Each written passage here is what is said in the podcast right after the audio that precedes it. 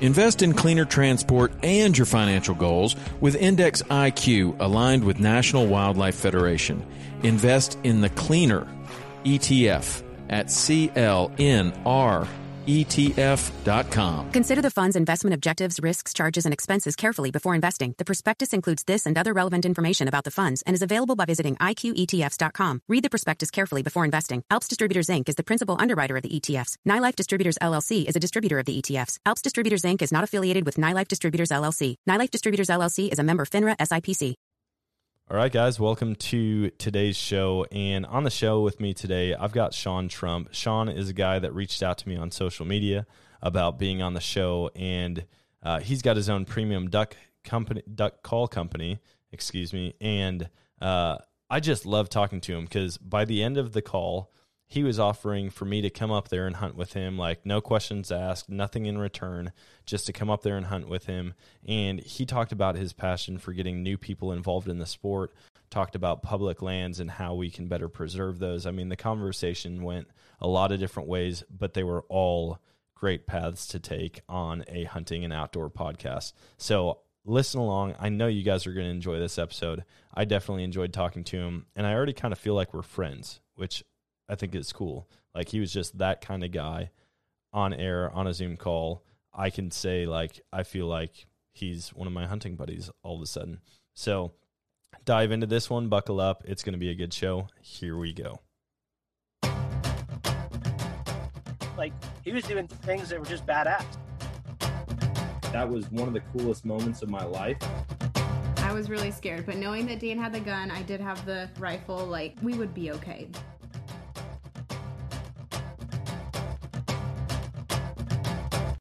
All right, guys, welcome to today's show. And on the show with me today, I've got Shaun Trump with Northern Timber Outfitters. He runs a premium duck call company. And if you check his stuff out after the show, you'll notice it is very well made. I mean, I was looking at the quality of it just on, in pictures on his Instagram, and they look like seriously high quality duck calls. And so um, I'm excited to have him on, chat with him about hunting and fishing and the outdoor life up in Pennsylvania. So, welcome to the show, Shaun. Hey, how's it going, Dan?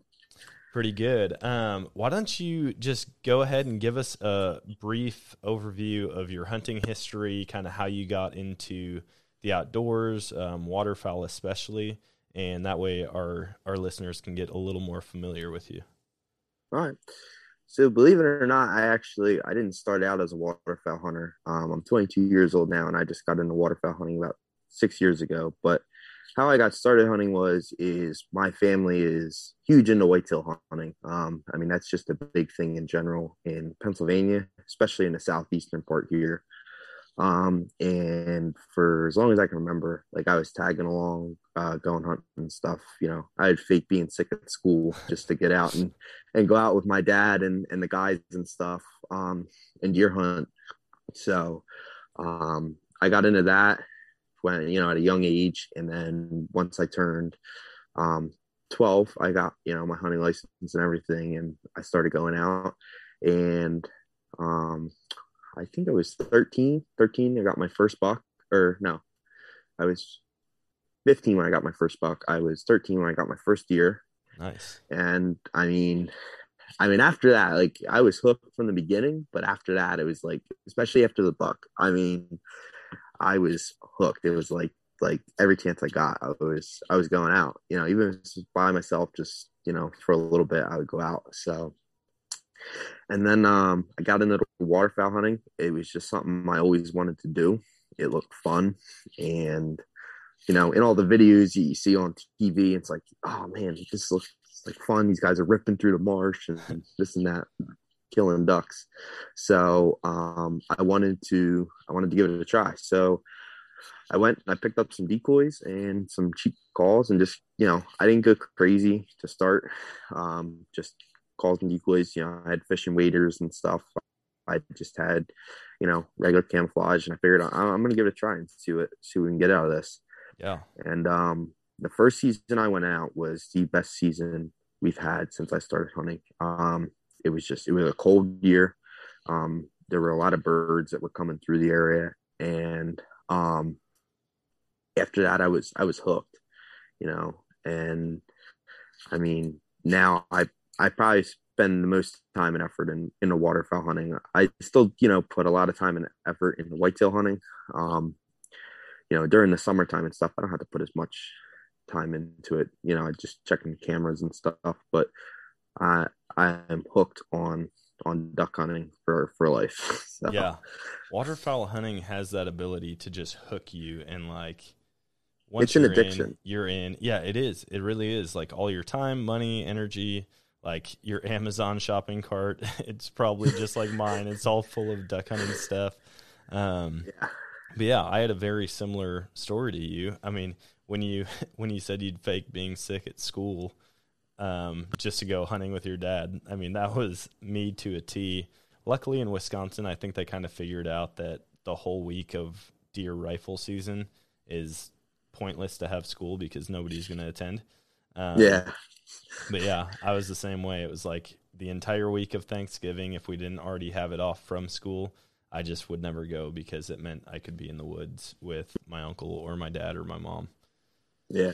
When I uh when I was in school before I was old enough to get a license, you know, that's when I would have to fake, you know, being sick. It really wasn't even fake. I'd go to the nurse's office, I'd put on a little show, and it was just, you know, the magic words of I threw up in the bathroom or something. And I didn't even have to really throw up. I just had to say it. And they're yep. like, ah, oh, you gotta go home.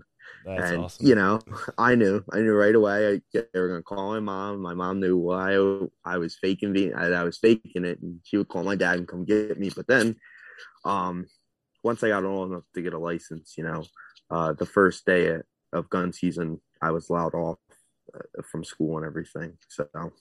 Well, think about how much easier it is for students now. All they have to do is say that they've got a fever or a headache and it's like covid stay home yeah you better right. believe i mean like two days before hunting season started i would be telling all my teachers i wasn't feeling right i mean i thought about doing it with work but you know my boss won't uh he won't buy it so there was a couple times where it's like i had like a close call with coming in contact with somebody and when when i find out that they tested positive, you know, I told him like, listen, I I had to get tested, this and that. And he was like, all right, just get tested. Let me know. Like, you know, we do tree service work. That's my, you know, my day job. And okay. so we're not, I don't ride in a truck with anybody. I have my own truck, you know, so we're not like on top of each other. So like, he wasn't overly concerned, like gonna freak out about it. But, you know, unless I, you know, prove I tested positive, there's no way I was using COVID to get out of work stuck on. But that's um, funny. What do you What do you do uh, tree service wise? That I'm always curious because I've got friends that are arborists, but you said you run a truck, and I've seen those trucks that like cruise down the side of the highway with basically a giant chainsaw on the side of it, and yeah, I don't drive something that cool, but uh, I drive. Um, I have a big. I have a. It's a Ford F seven fifty. Oh, so nice. it's it's a big truck. Um, and it's just a chip body truck but it's older. It's from '96. Um, slow as all get out, and you know it. It's it's old, but yeah. it's all right. You know, I, I, enjoy driving it and stuff. Um, and uh, it's we just use it. We'll chip in it if we have to. Um, we'll put brush in it if we have to. We'll put wood in it if we have to. Um, it's kind of just you know it's utilized as our as our spare truck with my crew. So nice. That I'm on, but yeah, um, we don't do like a lot of like highway stuff and all. You know, we're more residential. Okay. Some commercial stuff. Um, you know, we do stuff with cranes and all. Um, we have bucket trucks. Um, you know, we do some we do some big stuff, but we don't ever do like those big highway jobs and all. Man, have you seen the? Uh, this is totally unrelated to hunting and fishing, but have you seen those helicopters that fly around with the giant disc blades? It's like a yeah. stack of disc blades, and they just like run power lines or highway edges. Yeah, I I think those are cool. I'd never want to fly one. No, you know? I don't think I would either. Because not only are you crashing, but you've got blades that could just split you right. into. Right the blades on top are bad enough. I don't, you know, need all that below me. Exactly. So, especially since you know helicopters just spend their entire time in the air fighting to keep themselves up. It's like, uh, yeah, no thanks. There's no way that's light underneath of that thing, so I'll have to pass on that. Oh yeah, no way. I'm out. Yeah. I have gone up on the on the crane before. Um, I was 152 feet in the air. Jeez. That was cool. yeah, it was cool where we were at. Like I could see down to Philadelphia, which was probably about 25 miles from where we were.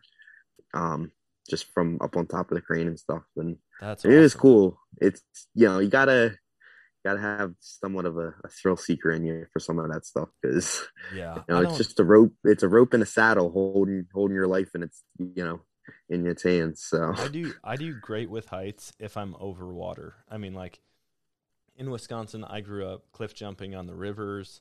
I mean we Mhm. jump I'd dive off of stuff like thirty feet tall.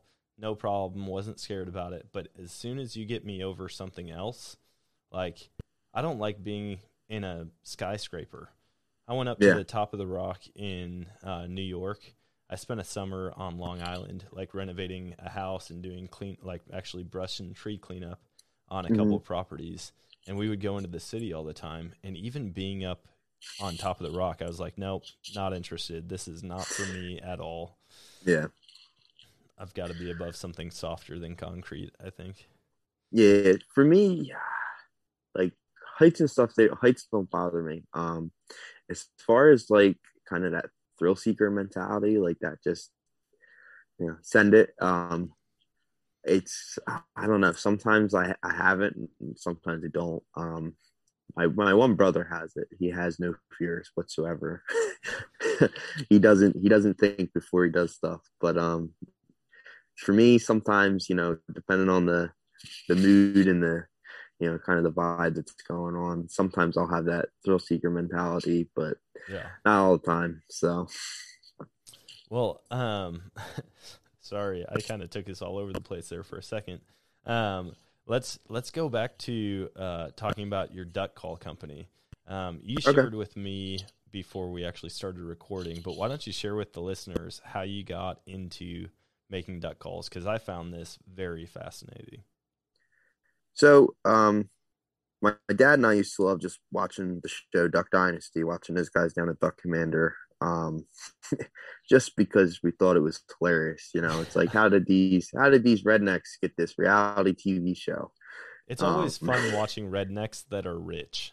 Yeah, it's, it's like, just- yep, I would absolutely spend my money on that or go do The possibilities are you know endless and, and what can go on. So we would watch it. My dad would and I we would watch the one episode where they're catching the frogs on the golf course pond over and over again because we just thought it was so hilarious.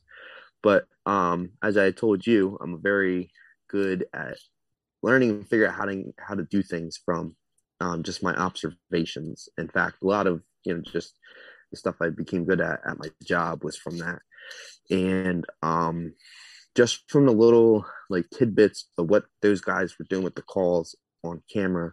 I figured I kind of figure out how to do it. And then I got really close, you know, without, you know, a lathe and all the crazy tools you need and stuff. And um for some reason I just put it down and I didn't pick it up again until I was like 16 when I got into duck hunting. I was like, all right, I'm gonna I'm gonna do this. So, you know, I, I got a lathe, I got a drill press. Um I started ordering some blanks and stuff and turning some stuff, and then I got inserts. And for longest time, you know, I turn a blank and I put an echo insert in it, and it was like, okay, is good to go. And then, um, you know, I wanted to start growing and expanding, so I started posting some pictures of stuff and some Facebook groups and all. And then I got hit with the harsh reality of it's not your duck call if you just stuff it with an echo insert Yeah. and I was like, ah. And then I got a hold of somebody um, who has a CNC shop in Missouri, and they do a lot of duck call parts and stuff. And he said, design an insert, you know, create a blueprint for it, send it to me, and we will we'll turn an insert for you, and we'll send you a couple. If you like them, we'll make you some. So Nice. um, I took some time and I kind of designed something up, you know, a shape and everything. And, um, you know, he kind of assisted with, you know, what to do with the tone board and such. And um, I got him my design. He gave me some, he got me some inserts and I love them. Um, and actually, there, I, for my first order of them, I was like, I'm gonna go with Coke bottle, like a Coke bottle colored insert. Yeah. Um, and I just thought it looked cool.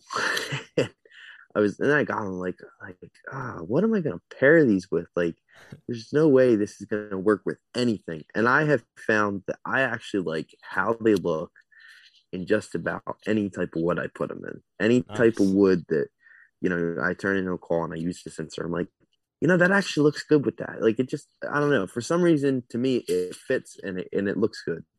So, um, that was how you know I got started with that, and then, um, you know, I I uh I wouldn't do I didn't do a lot of bands at first.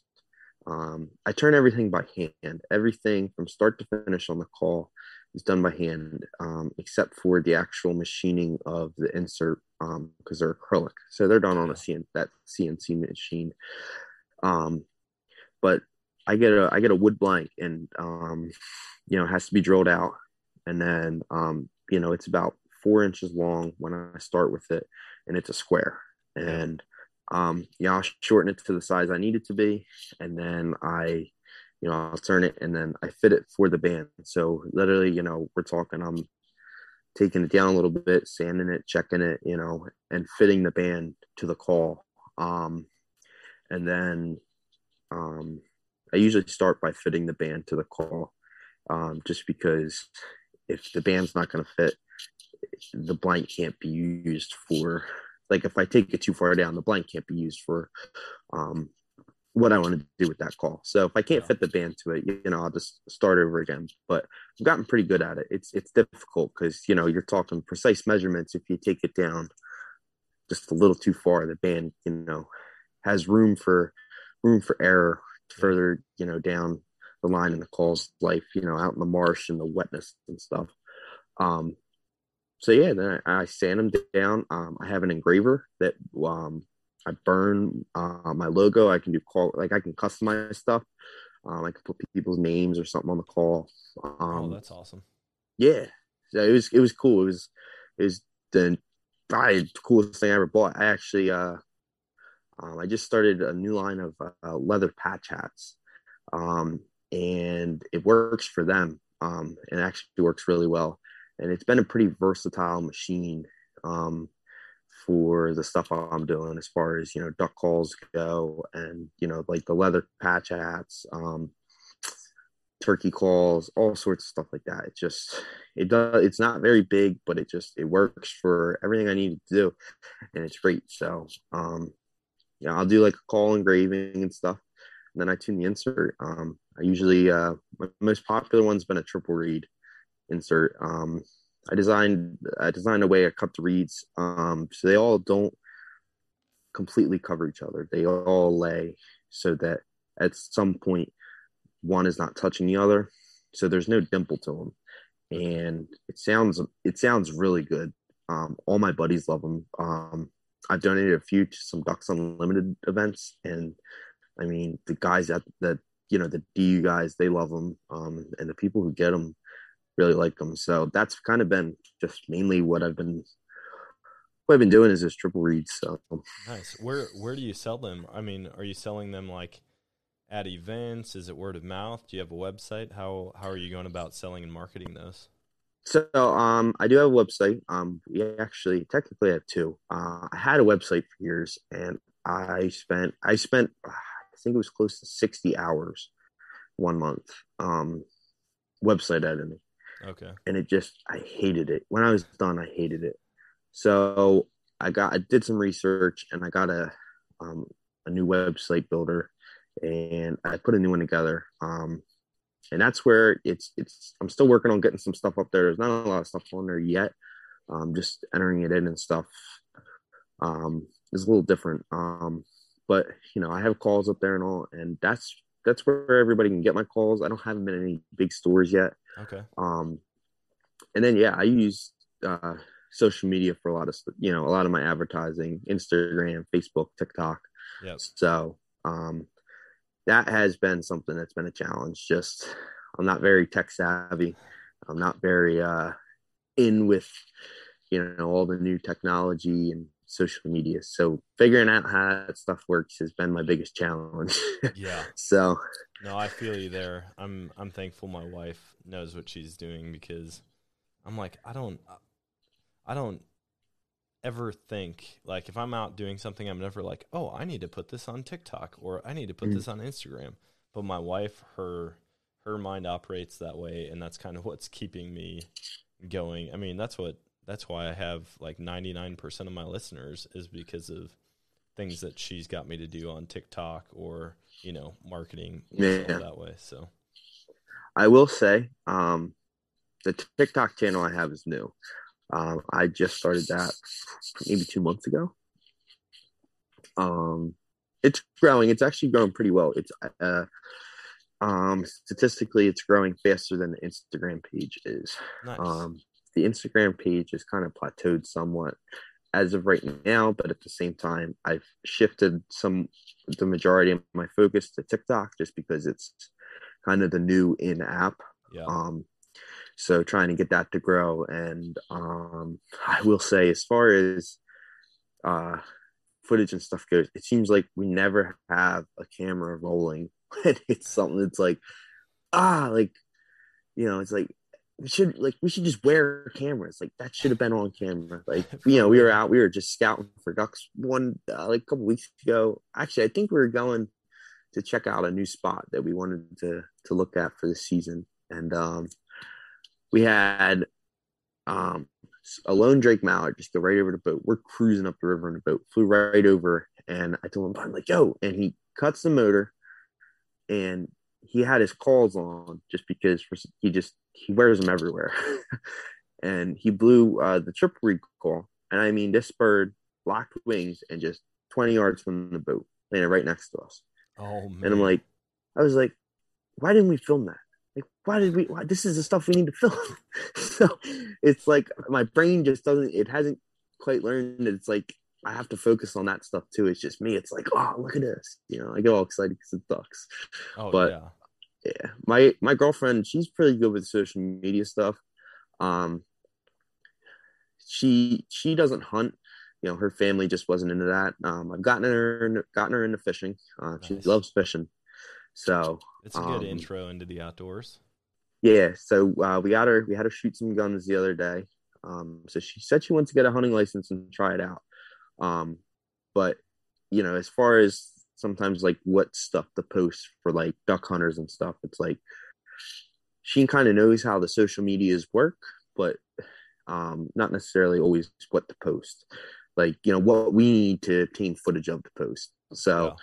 that's been a struggle. One thing that has been good is is um as far as like apparel and stuff goes and just the way things look and you know are will appeal to people. She's been very helpful with that just because um her taste is a little different like with my shirts and stuff, you know. Yep. I was all about, you know, yeah, just a center logo, center chest logo, center chest logo on like my shirts. And she was like, no, you should do some as a left chest. And I was like, I disagree, but go ahead. Sure, and why not? you know, I wear the left chest one more than I wear the center one. It was like, all right, I'll start asking for your opinion on Yeah. stuff. They do. So, I mean, to have somebody else to bounce off, bounce your ideas off of, and to get extra input from, I just think that's huge. I'm, no matter who it is, whether it's girlfriend, spouse, or you know, Yeah. friends, family. Anytime you can get multiple um, people to give you input, I feel like that's Yeah. the way to go. And I mean, it's it's great this whole thing because I mean, this is a dream of mine, and it's still somewhat of a pipe dream, just because you know this is a hard, it's a hard industry, I would say, Oh yeah, to start a company in. Um, and I would say particularly like with game calls and stuff, just because there's so many people that make them. There's so many do-it-yourselfers out there. It's like to create something unique, um, and create a, you know a brand image, especially where I'm located in southeastern PA. You know, it's it's pretty populated. It's more of a suburban you know area than a rural area. yeah, Um, and we don't have you know we just don't have the the habitat and stuff to have you know massive amounts of ducks like you see in the TV shows and in Arkansas and all that stuff. So it's been difficult, but the cool thing is just you know friends and family have been real supportive with it. You know, um, my dad has he jumped on board with with all that. He's he'd call me all the time. Hey, I had this idea. Hey, I had this idea. You know, and, and he just loves it. He I give him shirts and stuff all the time, and he just he wears them all the time. He loves it. That's cool. Um, yeah. So, and I mean, my buddy, uh, my buddies Corey and James. Um, if you watch any of our stuff on YouTube or you look at any of our social media stuff, you'll probably see them mentioned quite a bit. Um, even in like some of the TikToks and stuff. Um, those guys uh, are the two guys I hunt with the most, and you know they, you know, they're the ones I'm doing stuff with every weekend. You know, whether it's catfishing or bass fishing, whatever it is, and um, they're probably you know my biggest help with when it comes to you know doing stuff to just kind of help create one like a good you know brand image and stuff like you know you, you got to know what you're doing to yeah. just you know to make calls because you have to know they work so you know they're you know helping with all sorts of stuff and it, it's just great you know yeah it's that's cool, cool to have it's, friends that like support you in it and not only that but want to be a part of it I know. I mean, yeah. for my first like dozen episodes of the podcast, all I did was have friends on, friends and family, and it's just cool to have something that like you can all get together and do and have a good time with. Um, yeah, there's something about that. All right, guys, I need to take a quick second to tell you about a product that I've been using for quite a while now. It's called Bull Elk Beard Oil. Now, if you've spent any amount of time in the outdoors, whether it's on the mountain or in the marsh, or in the woods, you felt the effects of the wind, the sun, and the cold on your face. What this product does, it helps you look better, feel more confident, and it helps your beard keep its moisture. Not to mention, it smells great, so now when I get home after a week of elk hunting, my wife can't complain as much. I need to tell you though, I've gotten to know Brian, the founder, over the past couple months, and he's an awesome guy. He makes all of this by hand in North Dakota out of clean products. He also loves to give back to the outdoor community whether that's through fundraisers for public land acquisitions or even something awesome like helping donate money to cover the surgery costs of duck dogs. He's an amazing guy and he makes an amazing product. So go check out Bull Elk Beard Oil and you can get 20% off with the code Nomadic. Yeah, I mean, it's just that's the thing. It's like they're here to help me because they want to see me succeed and they don't expect anything in return. Um, you know, if if this goes where I wanted to, it's like you know, you guys don't have to work that crappy day job anymore. you know, come work for me, and we'll just, you know, we'll make we'll make products throughout the year, and Duck Dynasty, we'll, you know, we'll push. Yeah, that's what everybody calls us. It's like, you know, it's like I don't want to be a copycat, you know, but it's like it's kind of cool that. if you're gonna copy like, anybody, copy those guys though. Yeah, they're, they're a good time. If I could hang out with that crew, I'd be in heaven. Yeah, Oh yeah, no, they're they're an awesome, awesome crew from, from everything I've seen. They're just you know seem like a lot of fun. Oh yeah, you touched on it a little bit, like um, hunting up in in Pennsylvania in suburban areas. What like how do you view that, or how do you find um, that to be different than you know if you were out in Kansas hunting?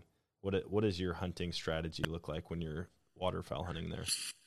So um, you know, I've only ever hunted in Pennsylvania. Um, this year I will be going making a trip to Jersey, um, New Jersey, and possibly Louisiana. Um, that's oh, cool. still up in the air. But um, you know, from watching you know videos and stuff, uh, the biggest thing is is and even Western Pennsylvania where the Susquehanna and stuff comes through. Um, they have more birds. There's just more birds that come through that's you know that's probably one of the tough things. Now you know you don't need to have a lot of birds to to be a waterfowl hunter. Um, but when I'm talking, there's some days where we will go out and we will be out there till lunchtime and see no ducks. It happens like none. we'll get up and move and not see ducks. Yeah. Um, the biggest, uh, the one of the other big things is um, waterways. Um, we have a couple little creeks, um, but being in suburban, you know, suburban area, um, you can't always hunt all of them. Like, you know, there's stretches with houses and stuff. Um, there's three major creeks in the area. There's um, the Skippack, the Perkiomen, and the Schuylkill. And the Skippack flows into the Perky, and the Perky flows into Schuylkill. So that's how um, those work. And you can hunt part of the Skippack where it runs through the state park. Okay. But even then, you can't hunt all of it, and that's that's small. I mean, you know, it's it's never more than chest deep at the most and it's not very wide. But um, like last year, I shot um, three wood ducks. I had my wood duck limit in ten minutes Dang. on opening day. So it's it's hit or miss. Um, but like Perkiomen, you can't hunt any of it. It's okay. all um, county park, and it's no hunting. Um, the Schuylkill, that that's that's our big river in this area. It's the Schuylkill. Um, the next closest one would be the Delaware, and then the Susquehanna. Um, the Schuylkill is where we primarily duck hunt. Um, it, it, holds more birds than the other creeks. Um, the perk the Perkiomen probably holds a lot of birds, but we don't even waste our time looking just because we can't hunt it. Um, if I drive over a bridge, obviously, you know, my, you know, if I'm driving along or something, my attention is focused on oh, there ducks there. But, guy, so anytime there's water, crops, right, water, reeds, you know, a flooded puddle on the side of the road.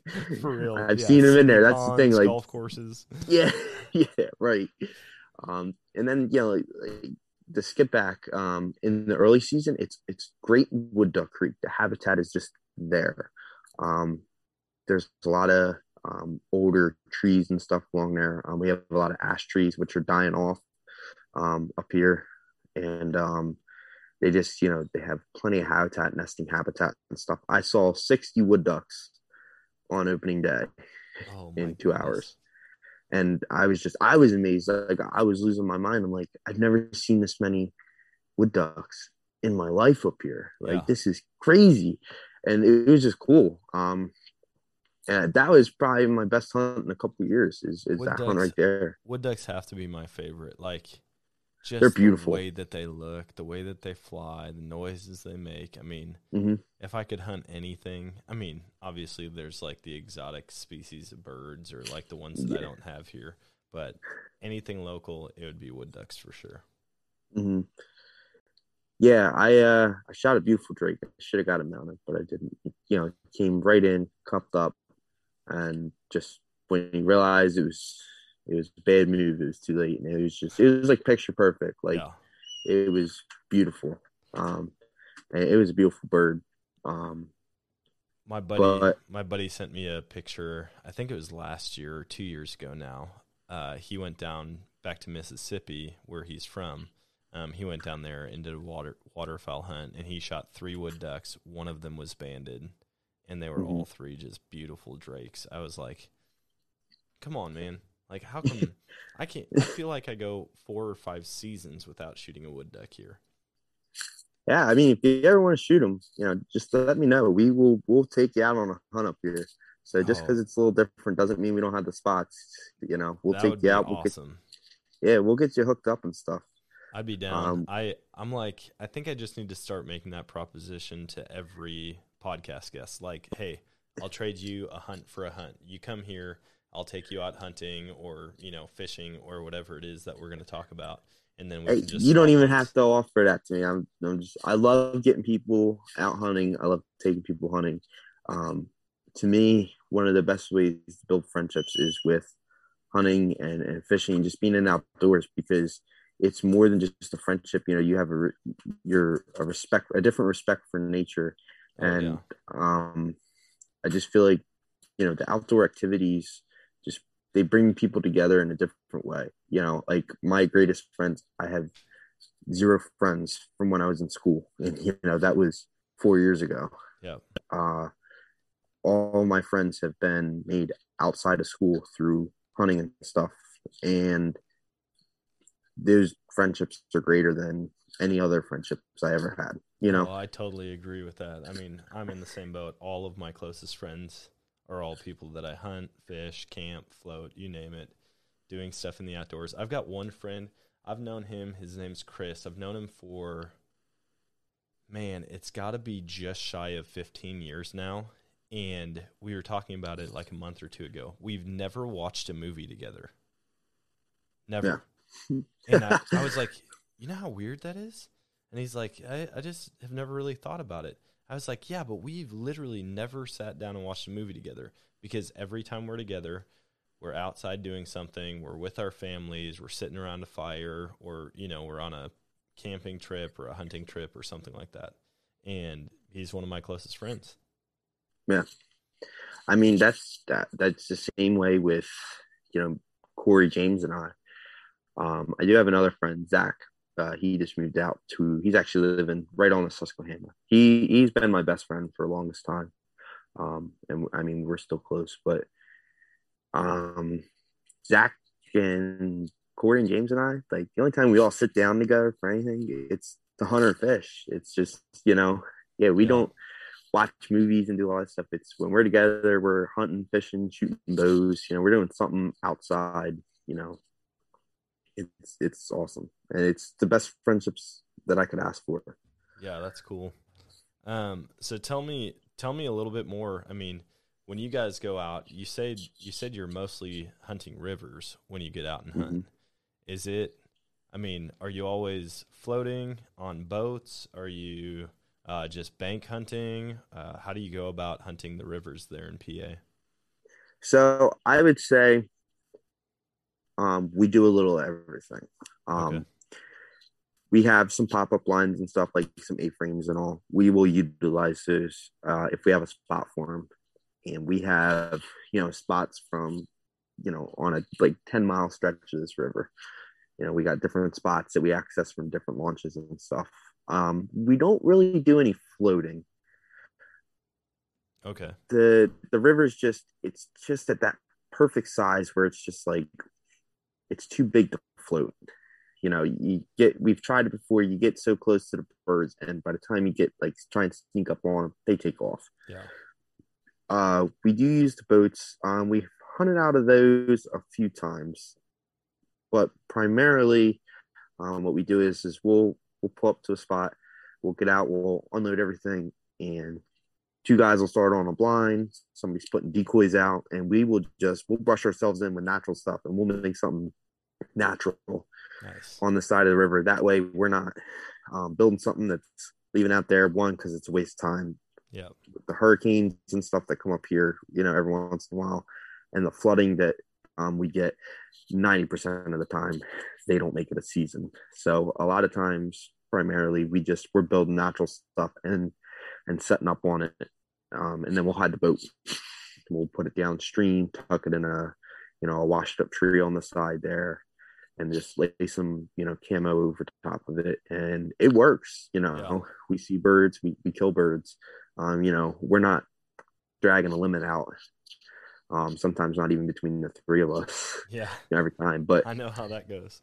Yeah, you know, it's it's just we don't. You know, the birds are smart to come through here. You know, they've been they've been shot at, and honestly, I think it's just they're able to just pick it out just because there's so many. I think with just the amount of people and stuff, they just they in this area they just pick out like ah that's not right you know, they know these guys aren't giving me bread. these guys in that blind. Um, sometimes we're just horrible with, you know, brushing ourselves in. It looks great in the dark, and then it's like daytime, and it's like, ah, yeah, they can see us from you know a mile over. so, but this year, um, as I was telling you before we started, uh, a place where um, I do some dirt biking, and my buddy James does some dirt biking and stuff. There's it's an old silt basin and it's in between the, uh, the railroad tracks and the Schuylkill River. And um, there's one basin, part of the basin that's like flooded timber, and that one's actually pretty deep. Um, that's where I was seeing some blue wing teal last year.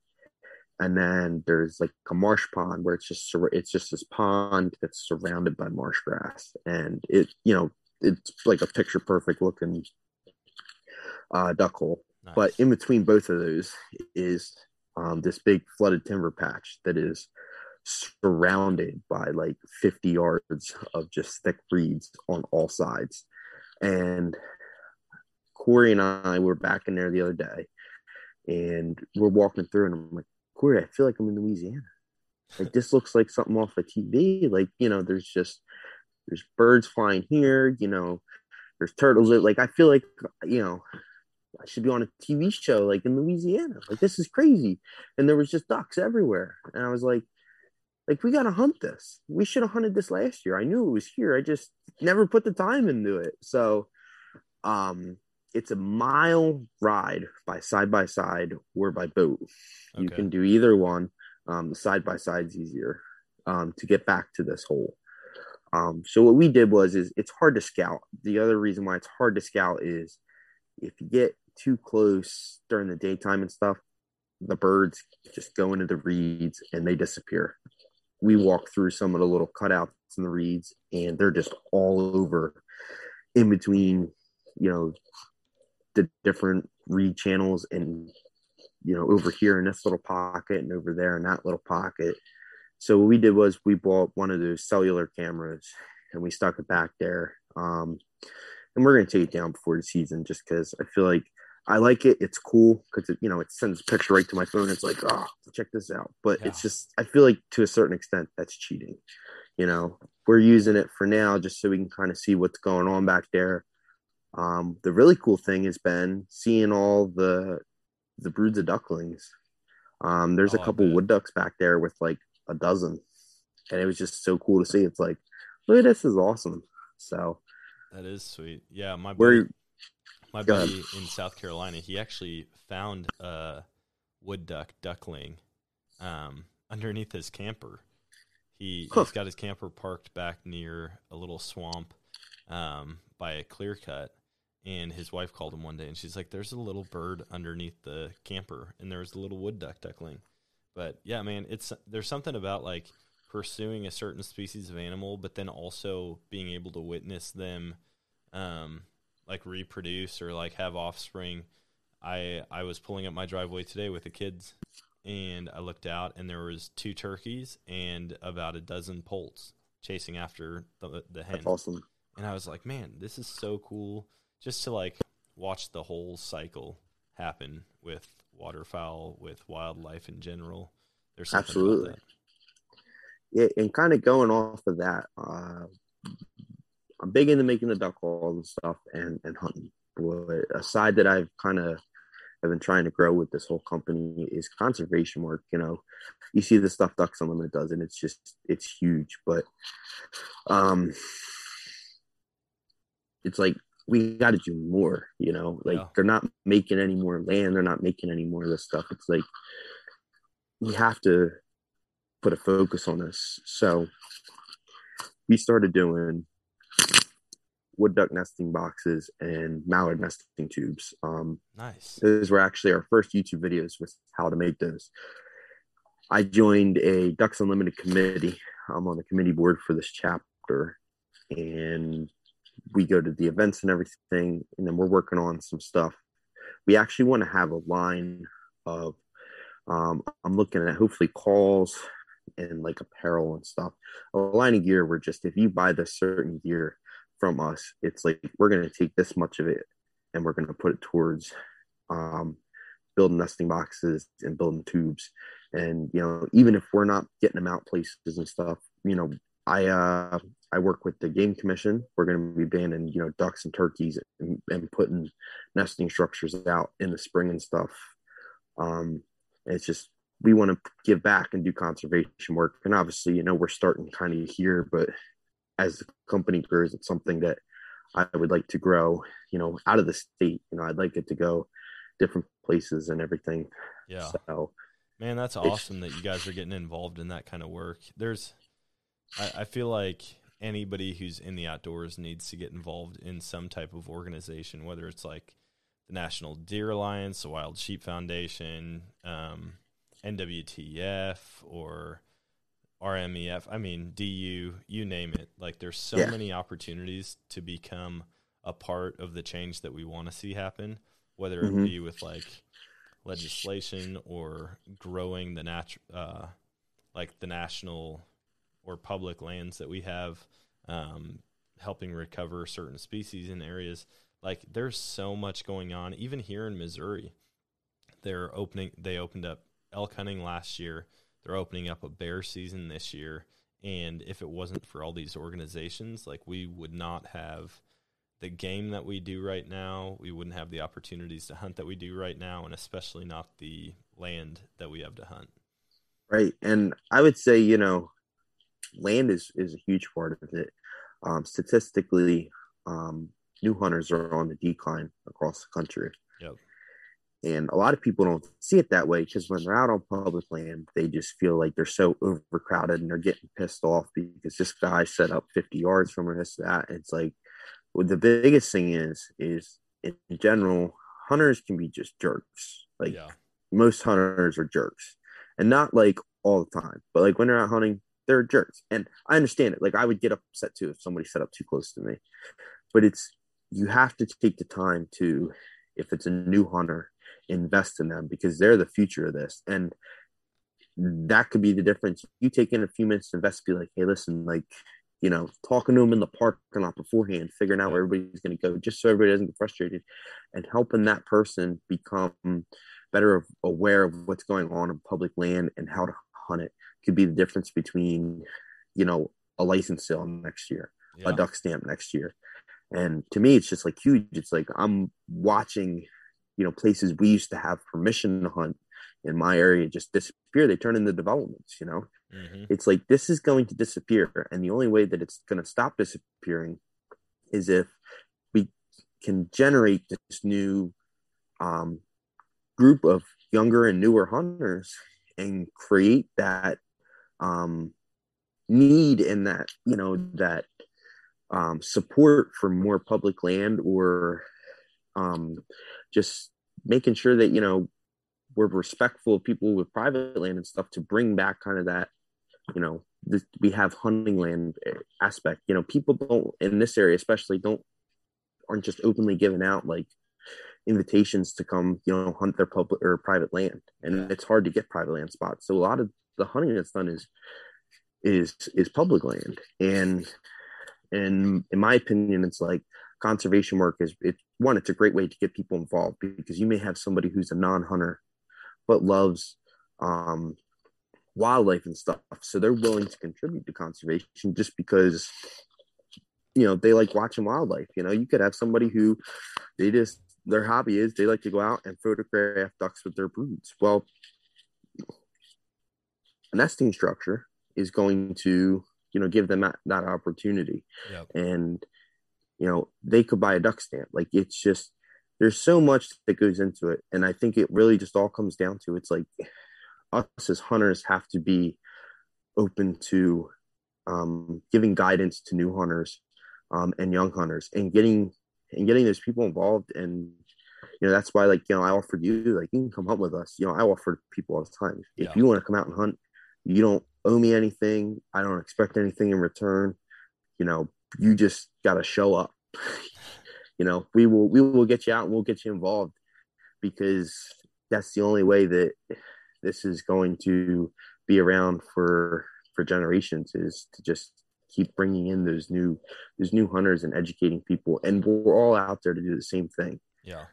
you know um corey and james laugh at me because i'll get on the facebook group sometimes and i mean i i lay into the guys sometimes when they're just chewing out somebody new or chewing out somebody for helping somebody out one time this guy said that he had like two dozen decoys to give away for free to a newer hunter or to somebody who, who needed some decoys and wanted to get into it and just couldn't afford it. And this one guy was just ripping them like, oh, if you can't afford it, you know, this and that.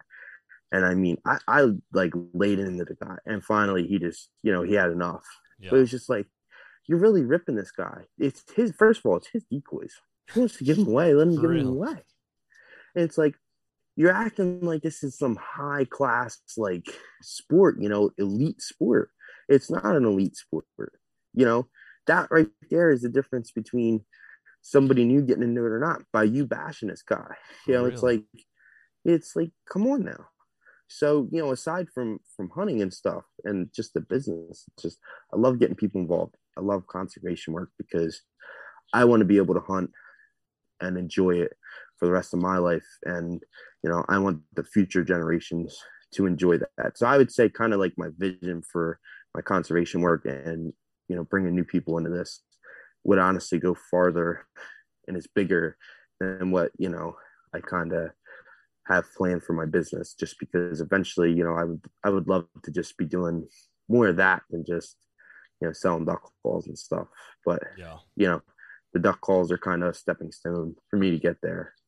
That's cool, man. But, it's it's always awesome to hear other people that are passionate about getting new hunters out there. I mean, that's something that I've always wanted to do or tried to do. Um, is even if even if it's somebody who may have hunted in the past, they don't have to be like first time ever. Because what I've noticed is a lot of people have hunted. They've had an experience in the past, whether it be with their uncle or grandpa or friend, but they haven't had the consistency or the place to go or you know they it, it may have been an initial thing and then nothing moving forward and they would love to do it and they would stick with it if they could learn more. And so i like getting people like that out. Um, don't get me wrong i take new hunters out that have never done it. Even my wife i i got her out last year. Um, she shot her first whitetail. She was so pumped about it um, i like taking kids out but if it, yeah, if we don't almost reproduce as hunters, like I'm not saying like have kids of our own, but be able to um, educate, educate, educate, and like bring knowledge about the sport and the accessibility of it to people who don't know. Like it's going to die off. It's only going to be a matter of another generation or two, and the land's going to all get sold off. The opportunities are going to die off. Um, yeah. And so I encourage everybody who's listening if you're into the outdoors, hunting, fishing, whatever it is that you're passionate about, try to share that passion with somebody else because um, we need it. We need to we need to start getting our numbers up as hunters, fishers, and outdoorsmen. Yeah, like like you were saying, it's we, we have to educate, you know, educate people and and grow those those new hunters in it. And I, mean, the biggest thing is some of it's just education. They they might like it, they might do it, but they just don't know. So yeah, you know they don't invest a lot of time or money into it they don't bother getting involved with an organization because they're not that big into it you know like i have a little brother he's 11 he just got his first turkey this year oh that's cool it's like you know he's not he doesn't know like how to go out and scout for that he's not old enough to just get, hop in the truck and go scout but it's like i am so you know i was taking him out and showing him and then it was like you know i'm going out and doing it because you know, he can't cover as much ground as I can and stuff. But it's like I know how to do this stuff. And it was just he was hooked after he got that first turkey this year. It's like, come on, like, you know, I want to go again. It's like you, you only get one tag, you gotta wait. But it's just you know, it, it's it's that education factor yeah. too, because it's not just about, you know, killing a deer, killing a turkey, or killing ducks it's bigger than that you know yeah. you get to just spend time outside you know it's it's exercise it's healthy for you like there's so much more to it than just than just killing and it, it's great and, and i think the young god there's there's like an intimidation factor too that comes with it that um, it's hard to get past for people i mean even for me being i mean i've hunted east of the mississippi river almost all my life, and it wasn't until I moved out to, uh, well, actually, I moved down to Missouri and started hunting here. But it's like I didn't, I didn't hunt a lot of things for the first few years I was here because I didn't know where to go. I mean, I could have looked it up on on on maps and stuff, but onX wasn't around at that point. Um, I didn't know, you know, the local spots to go after ducks. I didn't have any private land permissions or anything like that. And so it wasn't until I met a couple other people here that hunted on public land for waterfowl and they invited me out. And all of a sudden I was like, wow, there actually is a ton of places to do it.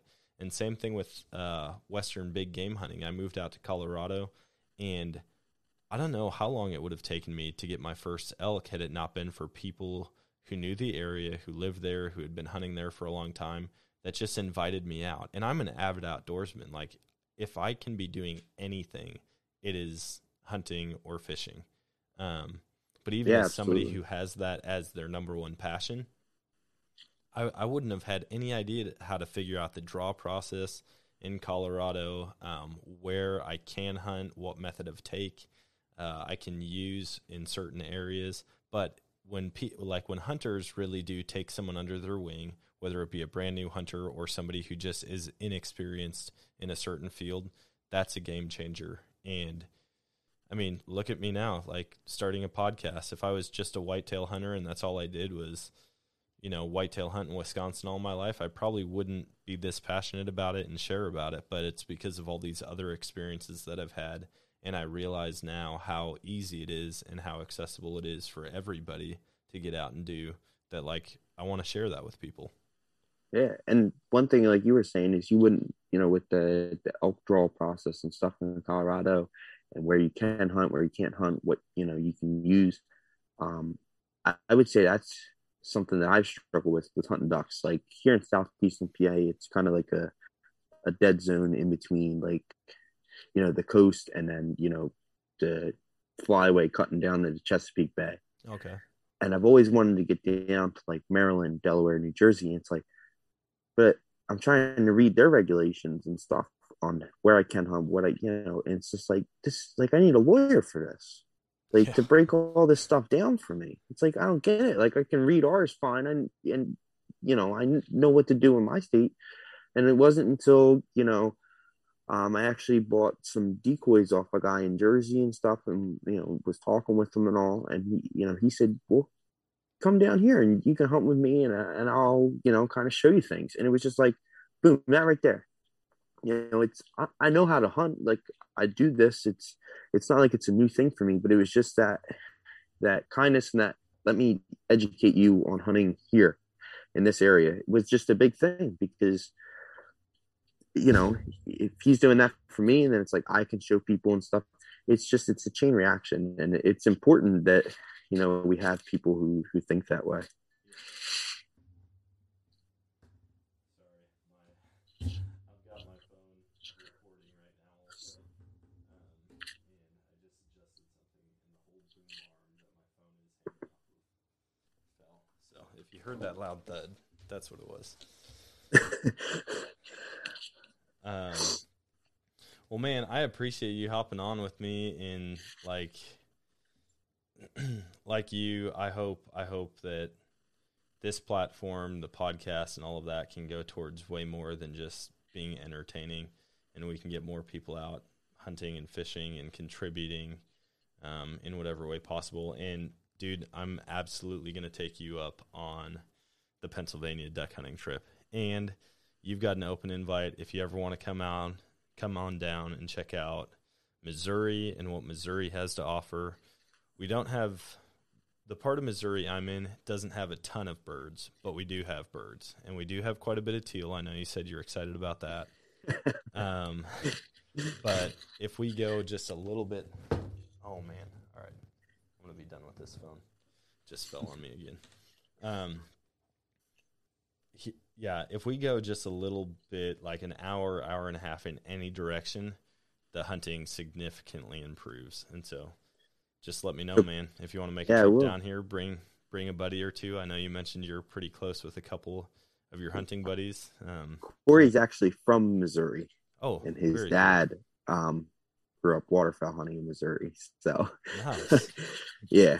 So it's funny you say that. But yeah, I I will definitely have to take you up on that.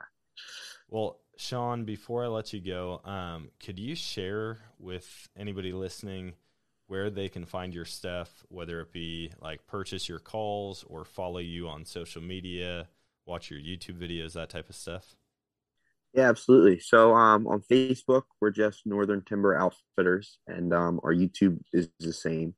Um Instagram and TikTok our username is North T Outfitters. Um and then our website uh, URL is northerntimberoutfitters.com. So the links are in the bios on all our social media platforms.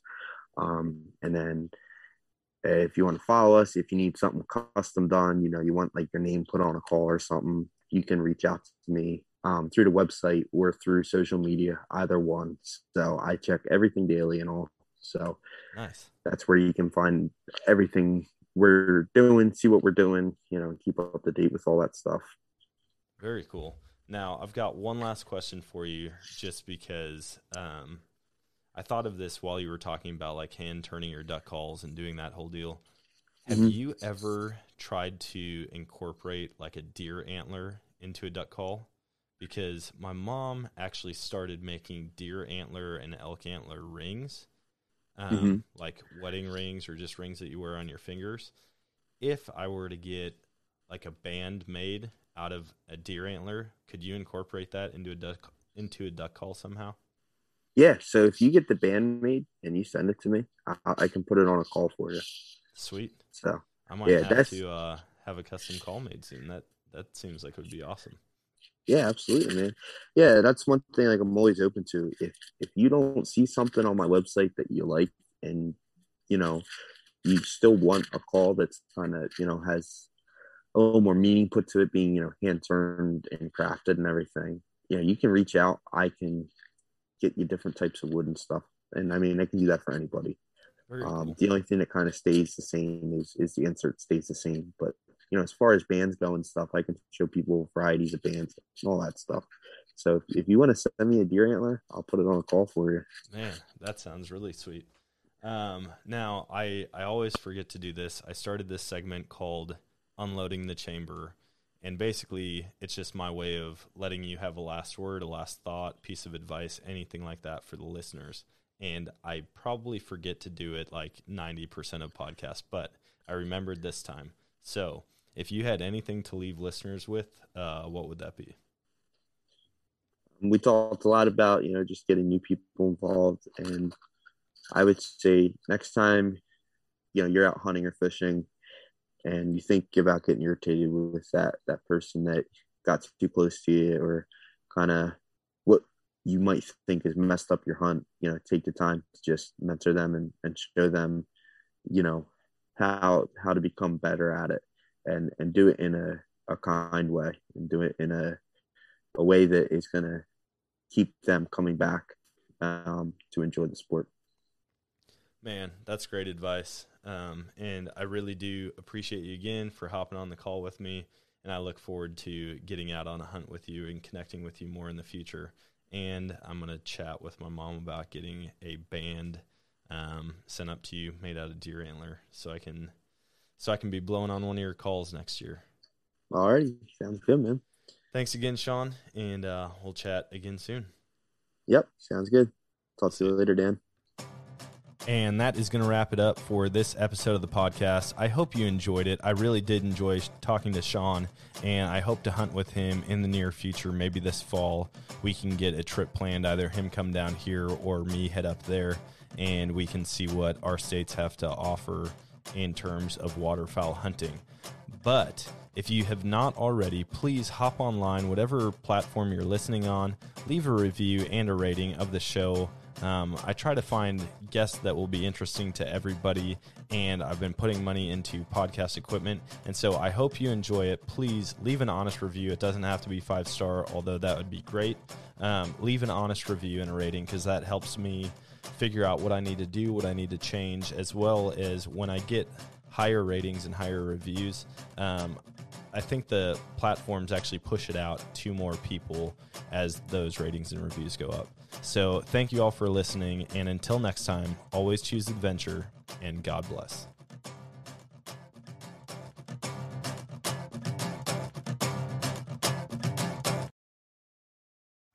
Invest in cleaner transport and your financial goals with Index IQ aligned with National Wildlife Federation. Invest in the cleaner ETF at CLNR ETF.com. Consider the fund's investment objectives, risks, charges, and expenses carefully before investing. The prospectus includes this and other relevant information about the funds and is available by visiting IQETFs.com. Read the prospectus carefully before investing. Alps Distributors Inc. is the principal underwriter of the ETFs. NyLife Distributors LLC is a distributor of the ETFs. Alps Distributors Inc. is not affiliated with NyLife Distributors LLC. NyLife Distributors LLC is a member FINRA SIPC.